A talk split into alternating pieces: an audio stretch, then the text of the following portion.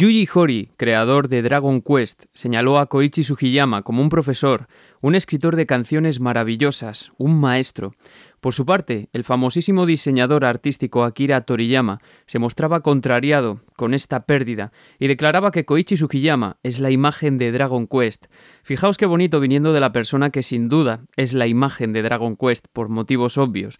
El maestro Sugiyama Koichi nos abandonaba el pasado 30 de septiembre, después de una carrera repleta de contribuciones, y no solo al mundo del videojuego, y muchos nos enterábamos al leer la prensa digital el pasado 7 de octubre, que es el día en el que se anunció.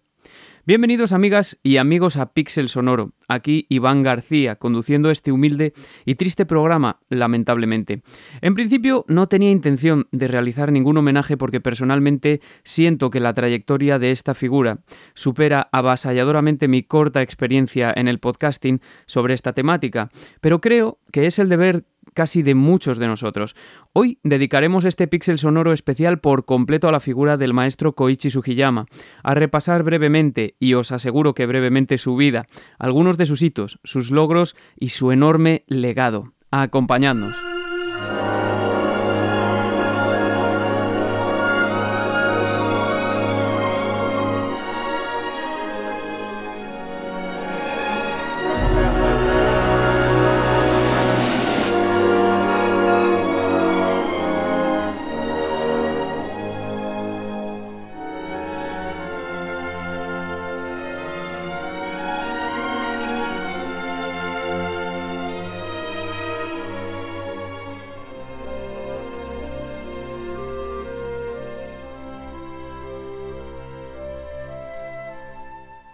11 de abril del año 1931 nacía Koichi Sugiyama en la región Tokiota de Taito. La gran devoción que sintió toda su vida por la música ya empezó a mostrarse durante sus primeras etapas de vida, sobre todo hacia la música clásica. A ello contribuyó el hecho de haber nacido en el seno de una familia adinerada y de músicos también. Él comenzaría tocando la armónica, curiosamente, y más tarde ya sí que se metería más de lleno con el piano. Sea como sea, ya desde sus primeras etapas se configuró como un hombre de gran talento. Tanto es así que parece que ya durante los primeros años de escuela no solo comenzó a formarse como intérprete, sino también como compositor, sobre todo de pequeñas piezas. De hecho, en muchos medios consta que ya en el instituto había logrado componer un set reducido de piezas instrumentales con las que no he podido dar, lamentablemente.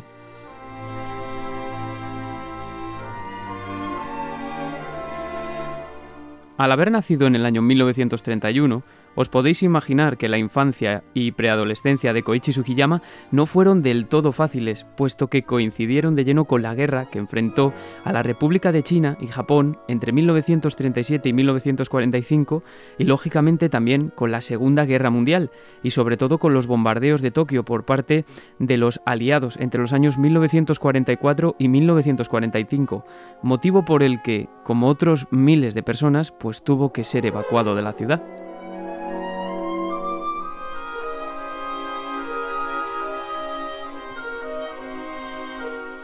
No obstante, tal y como es habitual en otras grandes figuras de la música, sucede que su pasión siempre les conminó a perseguir a la música, sin importar las circunstancias.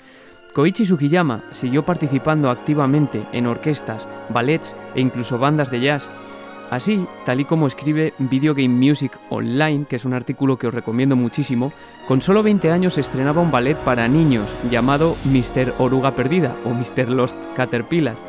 Mirad qué curioso, que a pesar de este corto pero intenso recorrido y de ser un personaje devoto de la música, sus estudios universitarios fueron más sobre la rama de psicología y no tanto sobre música estrictamente, aunque su objetivo inicial parece ser que fue el de enseñar música. Así, en 1954 se graduó en Psicología Educacional en la Universidad de Tokio y quizá por esta influencia decidió dedicarse a la difusión en medios en lugar de seguir con la música en sentido estricto.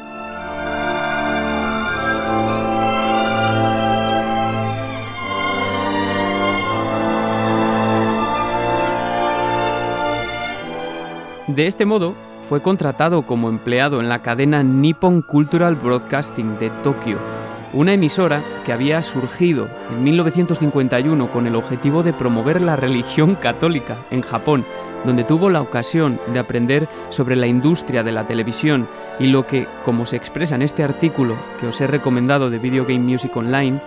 a buen seguro le valió como un poderoso activo para enfrentarse a las industrias musical y del videojuego en un futuro, y para algo muy importante, que es hacer contactos.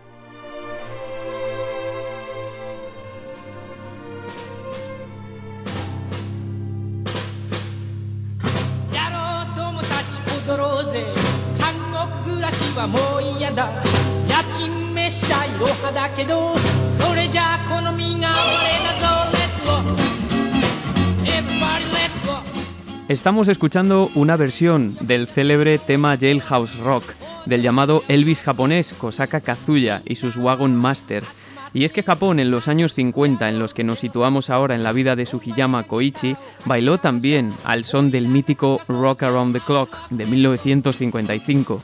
Bueno, es que de hecho la primera grabación de rock and roll japonés Mambo Rock de Peggy Hayama es incluso anterior. Simplemente esto para contextualizar.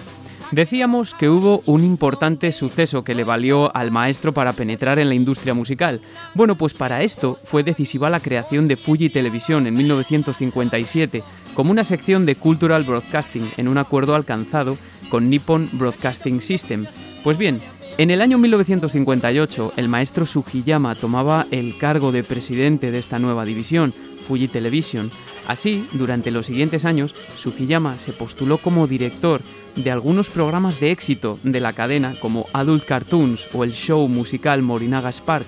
aunque parece ser que el programa más exitoso en el que participó fue The Hit Parade, un show musical que duró 11 años nada menos y que tuvo a la que es seguramente la primera gran productora de Japón, Watanabe Productions, como principal activo, en 2006 incluso se lanzó una dramatización de este live show, cuya trama pues narraba la historia del acuerdo entre Fuji TV y el creador, seguramente, de la primera productora de nuevos talentos de Japón, que es esta que he dicho, Watanabe Productions, y su creador fue Shin Watanabe.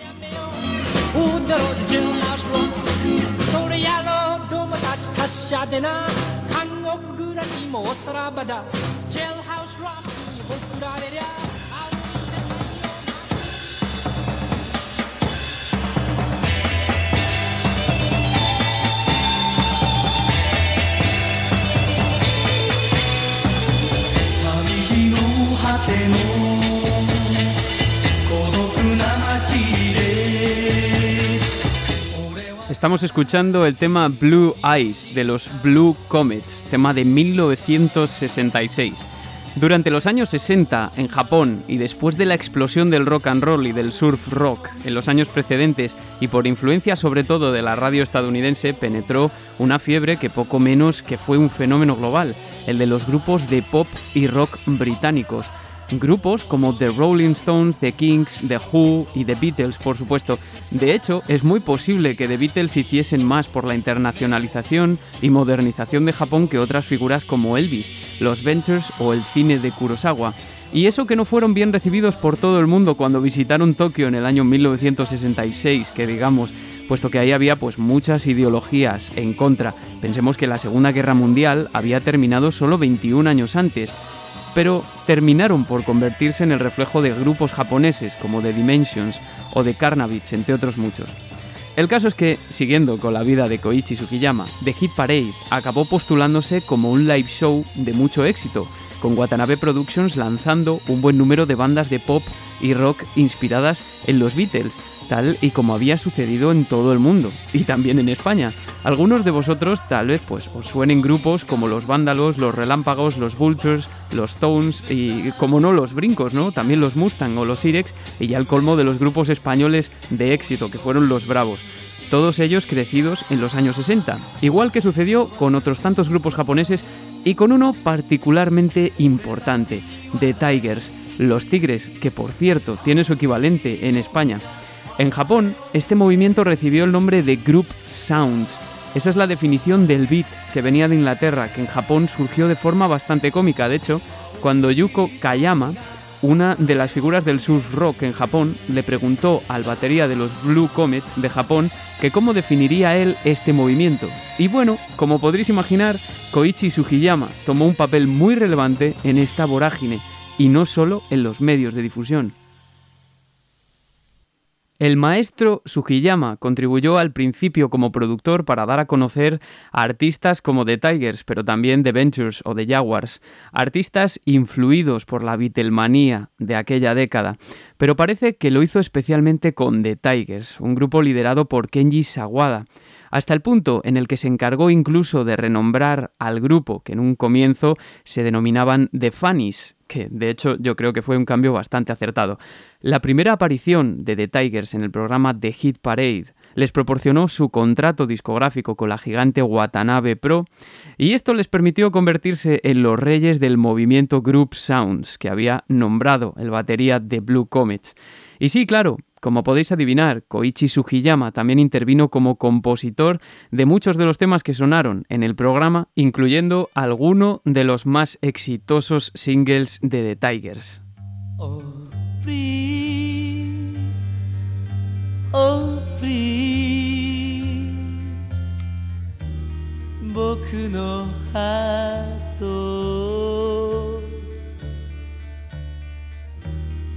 君にあげたい」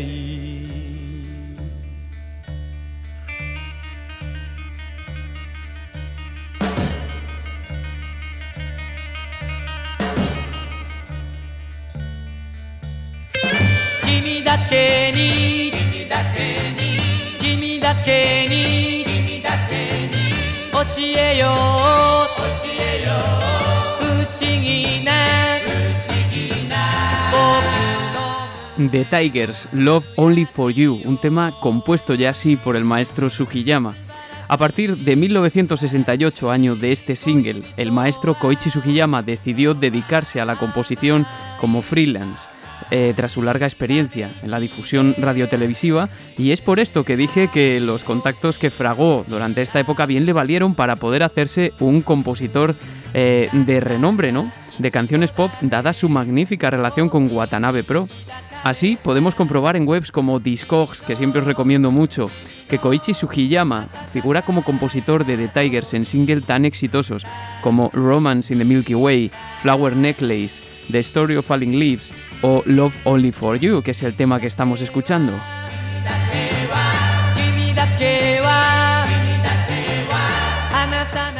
Todos ellos distribuidos por el mítico sello Polydor a comienzos de 1968, discográfica que, por ejemplo, introducía en España a The Who y a Jimi Hendrix Experience allá por el año 1967, y también fue la discográfica de Nino Bravo, por poner algunos nombres. Estos temas y otros que hizo para Village Singers, The Peanuts o The Jaguars tuvieron un gran impacto en la cultura popular de esos años y le valieron el ser conocido como uno de los productores más importantes de esta era de las bandas, algo así como un Alain Milhaud de España. Y no solo eso, sino que también escribió temas para anuncios de marcas como Hishamitsu para Pharmaceutical o Kirin Brewery, temas de fanfarria para carreras de caballos para la Japan Racing Association y también Tal y como señala en Video Game Music Online las piezas Dance for Strings para la NHK Symphony Orchestra, con la que por cierto mantendría un gran idilio en años futuros.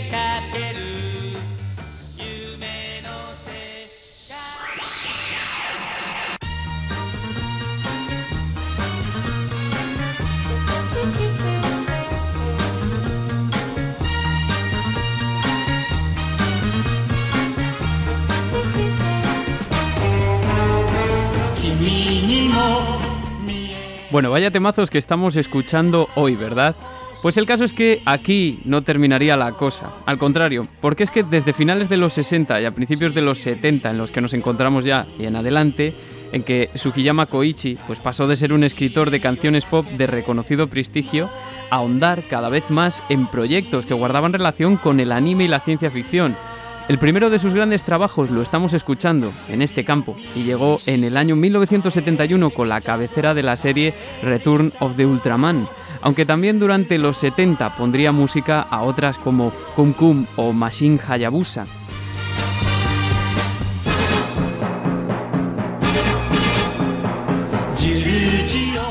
Su especialidad fue la del anime y tokusatsu, según especifica Edgar Fuentes, subgéneros de monstruos, maquetas y efectos especiales. Así llegaron sus trabajos para la magistral adaptación cinematográfica de la serie Science Ninja Team Gatchaman, también conocido como Comando G en España. Esto me dejó flipado porque además aquí pues no llegamos a escuchar nunca ningún tema de Sukiyama, sino el que abría la serie que es el más famoso, que es de Parchís, ¿no? Bastante escalofriante. Y también pues compuso la banda sonora de Cyborg 009 con la NHK Symphony Orchestra, en las que pudo demostrar todo su potencial como compositor de música clásica y de canciones pop, que es más o menos su background. También más adelante sus trabajos para la serie Space Runaway Ideon, esta vez con un estilo mucho más contemporáneo. Pues bueno, todo este enorme bagaje que se había granjeado ya eh, entrados los 80 le valieron el poder sustituir al director y afamado compositor de bandas sonoras Akira Ifukube en la productora Toho en 1989 con la banda sonora de la película Godzilla vs. Biollante, alguien que entonces pues era un auténtico gigante, Akira Ifukube muy conocido por haber puesto música a la película de Godzilla de Ishihiro Honda en 1954. Esta quizá fue de Koichi Sugiyama, su más exitosa composición fuera del enorme legado que dejó en el terreno de los videojuegos, según nos cuenta Edgar Fuentes, que siempre es pues una fuente, valga la redundancia, que os recomiendo mucho, tanto en Vandal Music Online como en su libro Requiem para el jefe final.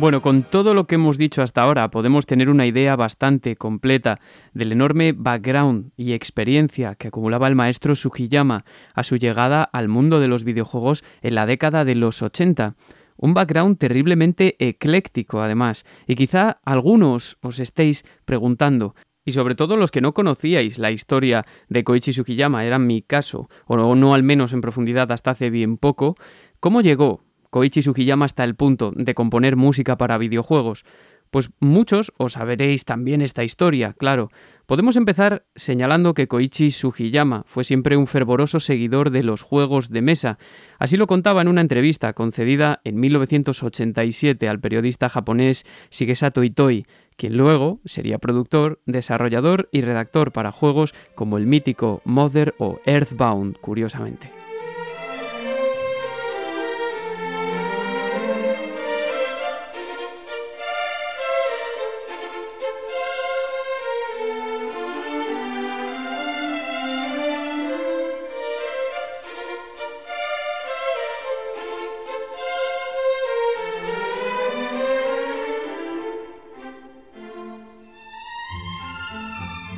Suena el tema People, extraído de la primera suite orquestal de Dragon Quest, de su reedición, más bien dicho. Bueno, decía Koichi Sugiyama que aprendí sobre Mayong por primera vez cuando estaba en el quinto grado de la escuela primaria, y luego también sobre Contract Bridge y Napoleon. A estos jugaba durante el quinto y sexto curso de la escuela primaria, y después de eso me hice con Monopoly tan pronto como se introdujo en Japón. Además, el juego Career me era muy interesante, incluso aún cuando no había llegado a nuestro país, porque cuando pude viajar al extranjero compré tantos juegos como pude. Tantos que en la aduana me preguntaron si era comerciante. Mientras lo hacía, comencé a coleccionar antigüedades y ya reuní alrededor de 300 artículos, así que tan pronto como salió el videojuego Space Invaders me quedé absorto de inmediato.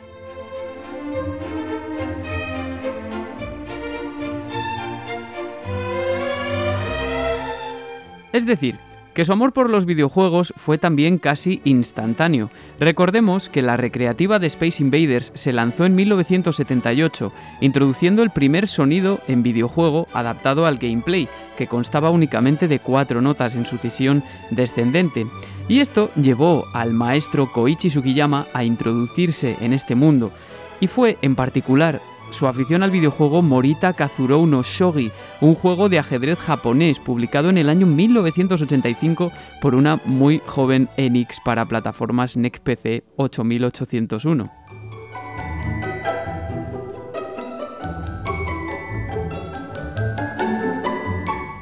Y lo sorprendente de esta historia es que la iniciativa no partió de Enix, sino del propio Sugiyama. De hecho, los directivos de Enix quedaron muy sorprendidos porque un compositor de tanto renombre se interesase por un puesto en esta industria y en una compañía que además era muy humilde. Y en este sentido, permitidme deciros que las limitaciones compositivas que sufría el maestro en sistemas como NES y NECPC también debido a factores como la limitación de la forma de la onda o de los canales disponibles, fueron siempre contemplados como un desafío y una oportunidad para innovar en un terreno muy joven y fértil, tal y como se desprende de sus palabras en la entrevista antes mencionada. Evidentemente, Enix aceptó y le hizo un primer encargo, este sería la música para el juego World Golf para NEC PC 88, también publicado por Enix en el mismo año de 1985. Pero fijaos que tan pequeño debía ser este encargo, pues eh, que no suele aparecer en la mayoría de las fuentes, entonces no os lo puedo asegurar 100%. Y es que NEC PC fue su principal plataforma durante sus comienzos en los videojuegos, con otros proyectos para Enix, de juegos con estética anime como Jesus, Angelus y la secuela de Wingman, Wingman 2, publicada en el año 1986.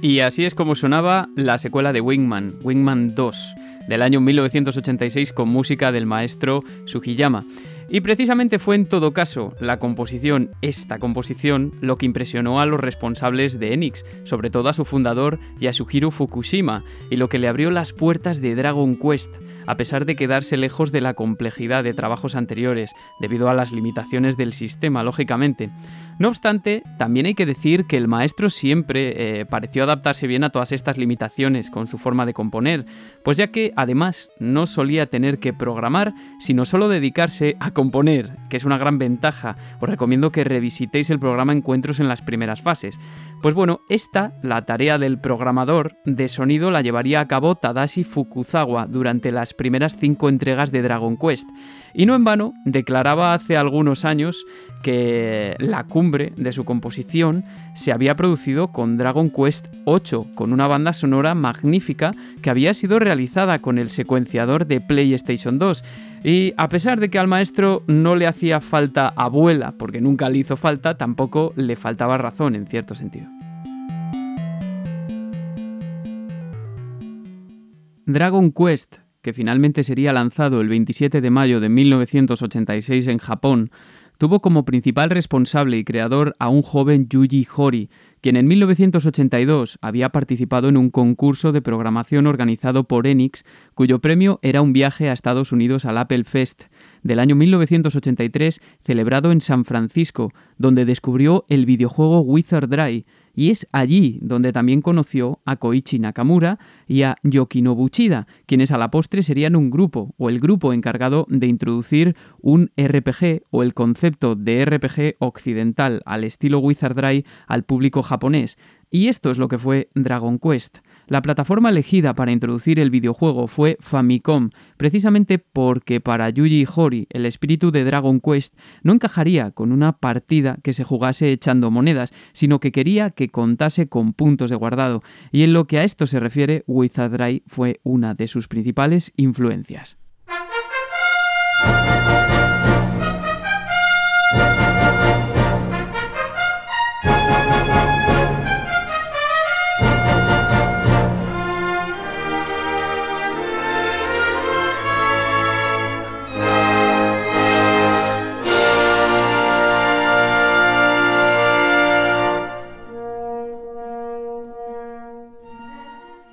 Con este tema, Into the Legend, de la versión del primer Games in Concert 1, nos adentramos ya en la historia de Dragon Quest. Dragon Quest que además eh, contó con Akira Toriyama en el diseño artístico para diferenciarse estéticamente de los entonces RPG occidentales. Akira Toriyama que tampoco era conocido fuera de Japón en esta época. Y ya desde un primer momento, como todos sabemos, en el apartado musical el maestro Sugiyama se vería envuelto para no dejar de estarlo nunca más, componiendo la música tanto de los 11 títulos de la serie principal, a falta de Dragon Quest XII, como de los spin-off Heroes, Monsters y Dungeons. Esto significa que la serie contó con un combo de lujo desde sus primeros estadios, lo que le valieron pues convertirse en un enorme éxito en Japón en lo sucesivo, con un enorme impacto a nivel cultural, a pesar de las primeras dudas que aparecieron sobre si un juego de este corte sería exitoso en Japón, que las hubo. Muchos fueron los cambios que ha sufrido la serie durante estas décadas, también a nivel de equipos de desarrollo, y aun con todo, la mayoría de sus títulos se encuentran entre los juegos más exitosos y vendidos de la historia de Japón,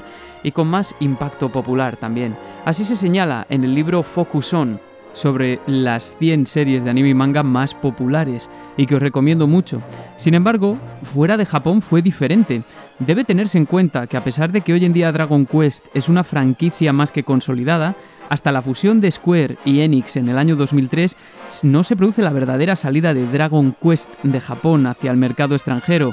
Y es que la franquicia había permanecido relativamente desconocida en mercados como el americano debido al éxito de la saga Final Fantasy y también al hecho de que los primeros títulos de Dragon Quest se denominaron Dragon Warrior en el norte de América debido a un conflicto de patentes con el juego de rol de mesa Dragon Quest, originalmente de la compañía Simulations Publications. Bueno, pues fijaos que el 5 y el 6 ni siquiera fueron lanzados en Norteamérica y en Europa Dragon Quest no vio la luz hasta el lanzamiento del spin-off Monsters. Por este motivo, mucha gente en Europa, como mi caso, el primer Dragon Quest de la serie principal que, que pudieron probar fue el 8, porque el primer Dragon Quest propiamente dicho que se lanzó en Europa fue este. Por todo ello, a mí me parece personalmente un milagro que se haya sido tan constante en el apartado artístico y musical de toda la serie, y en parte es seguramente debido al éxito que tenía la franquicia en Japón.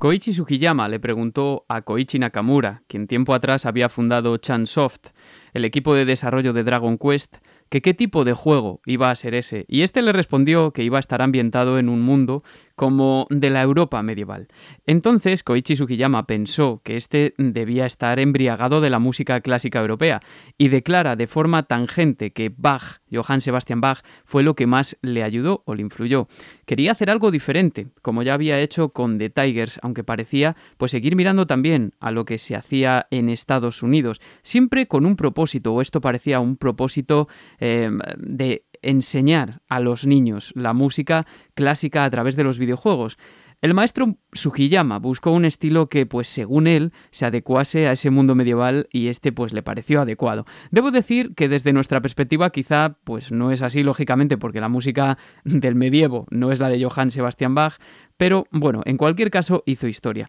Y no es de extrañar que un autor con tanta experiencia ya por entonces escoja el estilo barroco, vamos a llamarlo mal así, pues de Bach y de otros muchos también, puesto que, como veíamos en otros episodios como el dedicado a Michiru Yamane, técnicas como el contrapunto o la fuga, muy, muy occidentales, ofrecen a alguien que solo cuenta con cuatro canales de sonido la posibilidad de crear obras más complejas, y esto es algo que se aprecia en tracks como Chateau la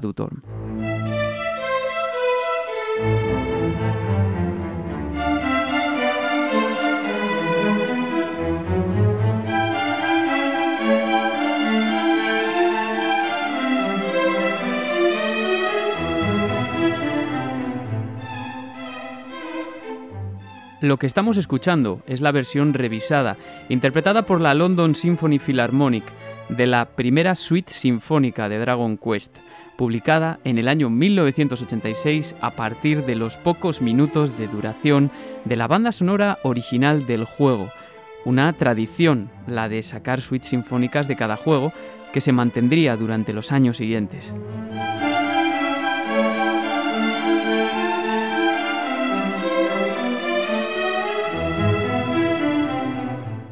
Apreciamos el estilo barroco, o que hace referencia al barroco y al clasicismo, sobre todo en tracks dedicados a castillos en toda la carrera de Koichi Sugiyama. Pero bueno, esta, esta es la primera edición, que fue quizá la que sentó las bases de las bandas sonoras de otros muchos RPG a partir de entonces. Esta primera publicación, cuya interpretación corrió a cargo la original de la Tokyo Strings Ensemble bajo el título de Dragon Quest Suite, daba a conocer al mundo en su máximo esplendor temas como este Chateau La Dutorne, el tema People que sonaba antes y por supuesto la fanfarria icónica de la serie, la obertura, la, el tema principal que ha estado presente en todos los Dragon Quest con diferentes transformaciones y de la que siempre dijo el compositor que había compuesto en tan solo 5 minutos. Pero ya veis, 5 minutos para cambiar la historia, pero bueno, ya había ocurrido algo similar, por ejemplo, también en el caso del tema principal de The Legend of Zelda, ¿verdad?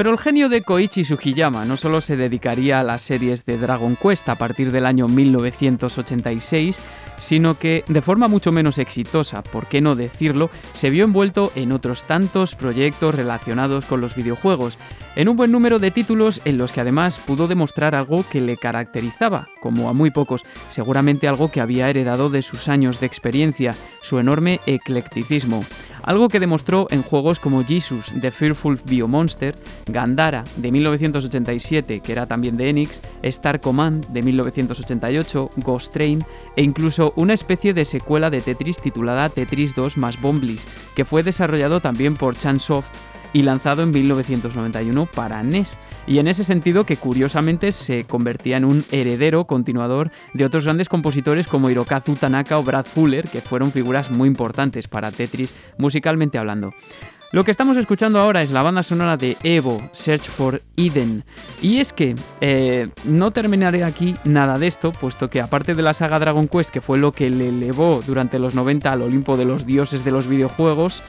eh, en Japón, eso sí, el maestro siguió componiendo para juegos lanzados en Super Nintendo, como el juego de Square Hanjuku Hero de 1992, el spin-off de Dragon Quest Tornecos Great Adventure, lanzado en 1993, cuya suite también fue publicada en ese año en Japón, y la que estamos escuchando ahora mismo, que también es de 1993 y cuya publicación perdón, en América corrió a cargo de Enix y de otros como Monopoly también en el mismo año o Siren de Wanderer en 1995. Alguno de ellos que eh, no abandonaría del todo, puesto que también compondría la música del Siren de Wanderer 2 de Chansoft publicado en Nintendo 64 en el año 2000, que contaba de nuevo con Koichi Nakamura como productor y también de la secuela de Tornecos Great Adventure un año antes. Ya veis que em, tiene un extensísimo currículum más allá de Dragon Quest, ¿no?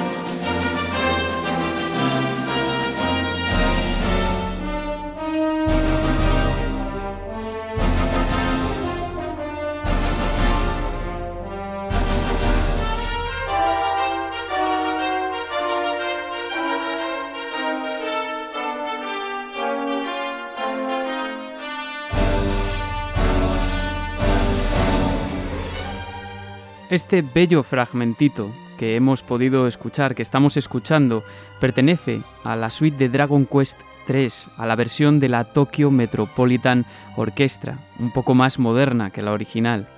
Y es que una de las mayores contribuciones del maestro Koichi Sugiyama, al margen de su música por supuesto, fue indiscutiblemente su afán por publicar sus obras en forma de álbumes orquestales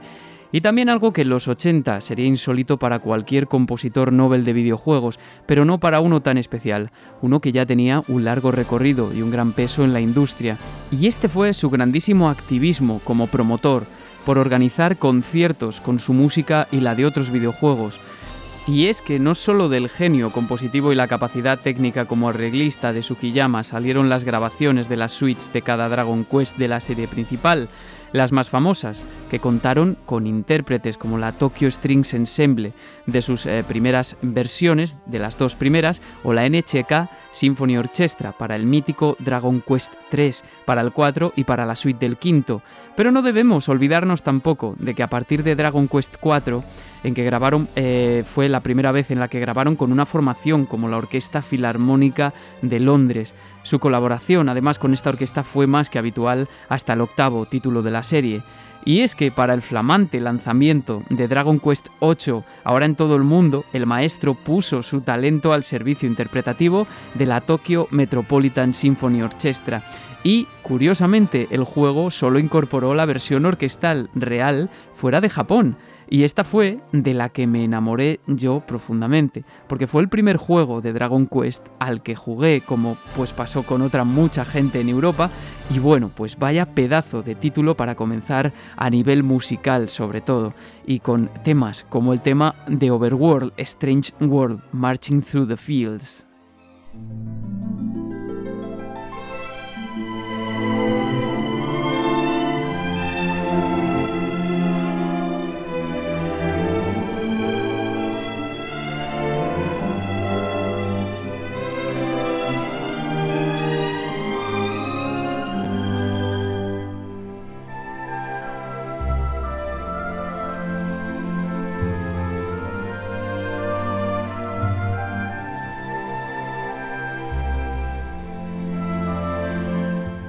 Qué sobrecogedor este tema, Strange World, de Dragon Quest VIII que estamos escuchando. Y es que, bueno, como he querido decir, como comencé diciendo, la importancia histórica de Koichi Sugiyama en el mundo del videojuego trasciende la mera composición musical. Desde un principio parece ser que el éxito comercial de las dos primeras entregas de la serie principal y de sus respectivas suites sinfónicas publicadas en aquellos dos años animaron a Koichi Sugiyama a emprender la titánica por entonces tarea de trasladar esa música a los halls de conciertos, a la música en directo. Imaginad si aún hoy en día, en que la industria del videojuego es la más potente en lo que se refiere a entretenimiento, es difícil organizar este tipo de conciertos fuera de unos entornos muy concretos, el impacto que tuvo el Family Classic Concert, también a nivel histórico. El primer concierto nunca celebrado basado en música de videojuegos, aunque de forma un tanto encubierta, todo se ha dicho, que tuvo lugar el 20 de agosto de 1987 en el Santori Hall de Tokio y en el que se interpretaron las dos piezas eh, junto al Carnaval de los Animales del compositor romántico Camille Saint-Saëns, una pieza de finales del siglo XIX. La interpretación corrió a cargo de la Tokyo String Ensemble, la misma formación que había grabado las dos primeras suites, que fueron las que se interpretaron, eh, que se publicaron además sobre música de Dragon Quest 1 y 2, con Naohiro Totsuka a la batuta. Este concierto haciendo historia, de nuevo sería publicado en forma de álbum por Apollon Music el día 1 de octubre de 1987 con el título Dragon Quest in Concert.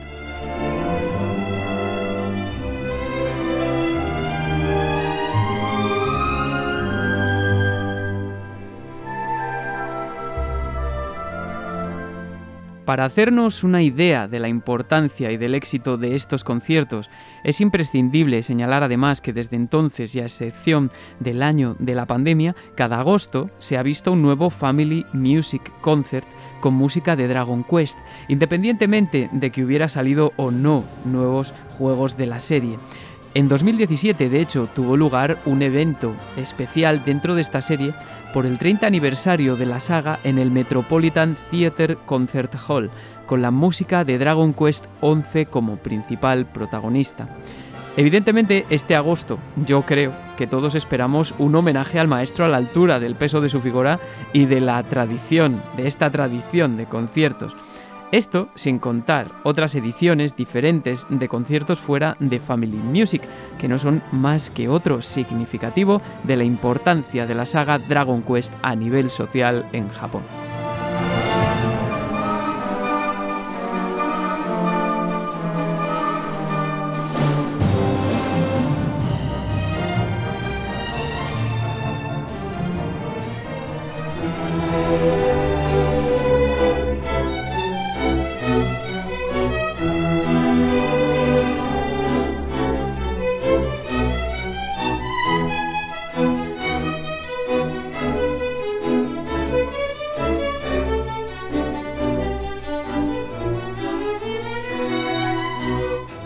La creación de este primer concierto y de la serie posterior de ellos fue el detonante de la creación de otros muchos, como el primer Symphonic Suite Final Fantasy, celebrado en 1989 en el Newport Hall de Shinagawa, dedicado a la música de las primeras dos entregas de Final Fantasy, la que se convertiría en seguramente la principal rival de Dragon Quest, al menos en Japón.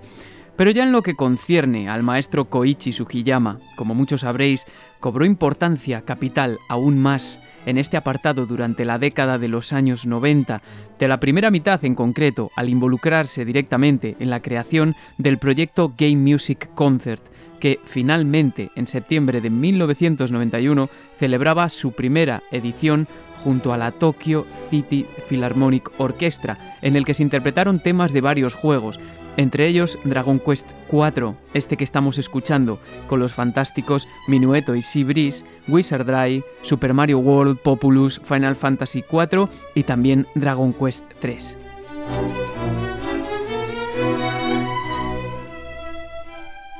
Y ahí estaba el maestro Koichi Sugiyama a la dirección de la orquesta, al que acompañarían también Kosuke Onozaki y Yoko Kano, y otros muchos en las ediciones siguientes, entre ellos el compositor de Wizard Dry, Kentaro Haneda, y Katsushisha Atori. Este último, junto a su hijo Takayuki Atori, que habían sido los principales productores del primer concierto de Final Fantasy y también de los tres temas orquestales de Final Fantasy IV que escuchamos en la primera edición de este Game Music Concert 1. De esto podemos extraer que esta serie de conciertos fueron un lugar para los compositores donde relacionarse entre ellos y obtener consejo e influencia los unos de los otros. Por ejemplo, es por todos conocido el enorme impacto que tuvo Koichi Sugiyama en Nobuo Uematsu.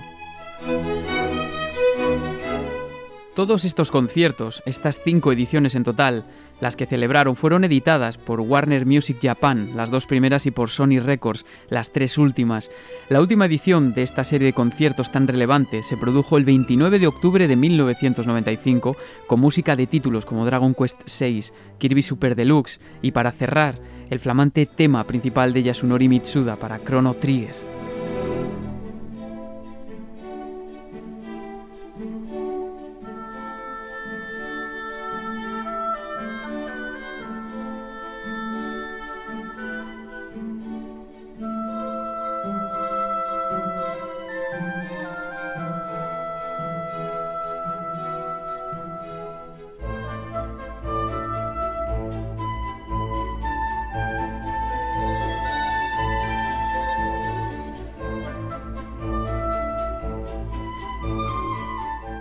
Fijaos qué belleza de tema. El tema Toward the Horizon de Dragon Quest V, la versión de la Tokyo Metropolitan Symphony Orchestra. Y bueno, ya que hablamos de 1995, hay un dato que a mí me fascinó sobre el maestro, y es que en este año produjo un ballet basado en Dragon Quest que contaría con la performance de la compañía Star Dancers, un formato que al menos se mantendría hasta hace bien poco, ya que estuvieron presentes durante la Japan Expo de París en 2019.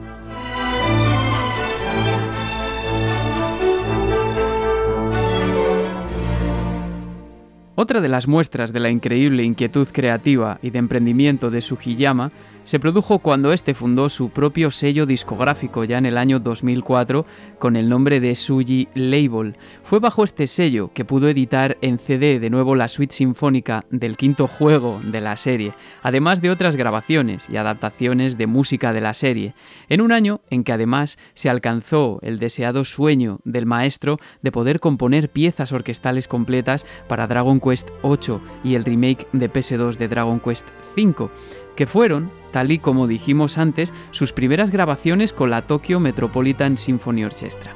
Lo que logró además con su sello es poder revisitar algunas de las canciones pop que lo definieron en su etapa como compositor de música pop y que no hizo más que agrandar su increíble legado discográfico. No hay más que visitar su entrada en la web Discogs para darse cuenta de la gran cantidad de publicaciones en las que figura como compositor, 72 álbumes y es muy probable que no esté completa y sin contar singles, compilaciones ni apariciones en créditos. Tanto es así que si se trata de canciones que escribió o arregló, nos vamos a las 296 publicaciones a mayores. Para finalizar con este programa basado en la vida del maestro Sugiyama, que ya os aseguro que es un resumen muy resumido, valga la redundancia, no podemos dejar de señalar que el maestro sirvió como director del colectivo Japan Composers and Arrangers Association, del Japanese Society for Rights of Authors, Composers and Publishers, eh, algo así como la SGAE de Japón, y también del Japan Composers Conference. De igual modo, cabe señalar que al menos en los últimos años su imagen se ha visto un tanto enturbiada por sus afiliaciones políticas y, entre otras cosas, por su pertenencia al Committee for Historical Facts, un colectivo que niega algunos de los crímenes de guerra cometidos por Japón, como la masacre de Nanjing, y también por unas recientes declaraciones en contra de la educación LGBTQ en el año 2015 en el canal Japanese Culture Channel de Japón una especie de canal conservador, parece ser, en el programa Hi Izuru Kuniyori. Sea como sea, en opinión propia y fuera de cualquier discurso político, tenemos que hacer homenaje a la figura de Koichi Sugiyama desde el respeto a su enorme legado musical y tratando de empatizar con una figura que es fruto también de su tiempo, de un tiempo muy difícil y de un periodo pues en la historia de Japón sin precedentes, ¿no? Independientemente de que estemos de acuerdo o no con su pensamiento.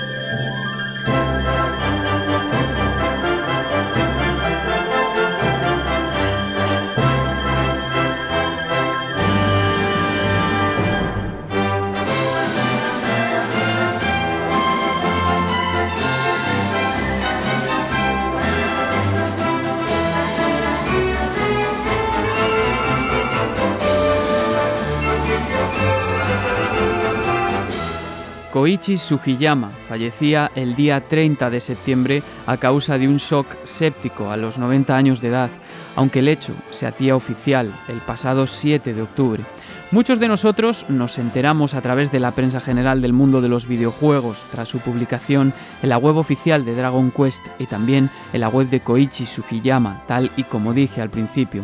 El maestro se encontraba trabajando en la banda sonora de lo que será el próximo Dragon Quest XII, Flames of Fate. La tristeza de la pérdida de figuras tan importantes, al menos a mi parecer, no impide poder despedir con toda la grandilocuencia que se merece al personaje y de ahí el motivo de despedir con el tema más icónico de su carrera, porque para muchos seguramente Koichi Sugiyama no solo compuso algunas de las bandas sonoras más importantes de este sector, sino que también puso música a sus vidas y a quien orquestó magistralmente la música que sentimos en el día a día como inherente a nuestras propias experiencias, nunca puede darse un adiós por completo, más bien un tremendo gracias maestro.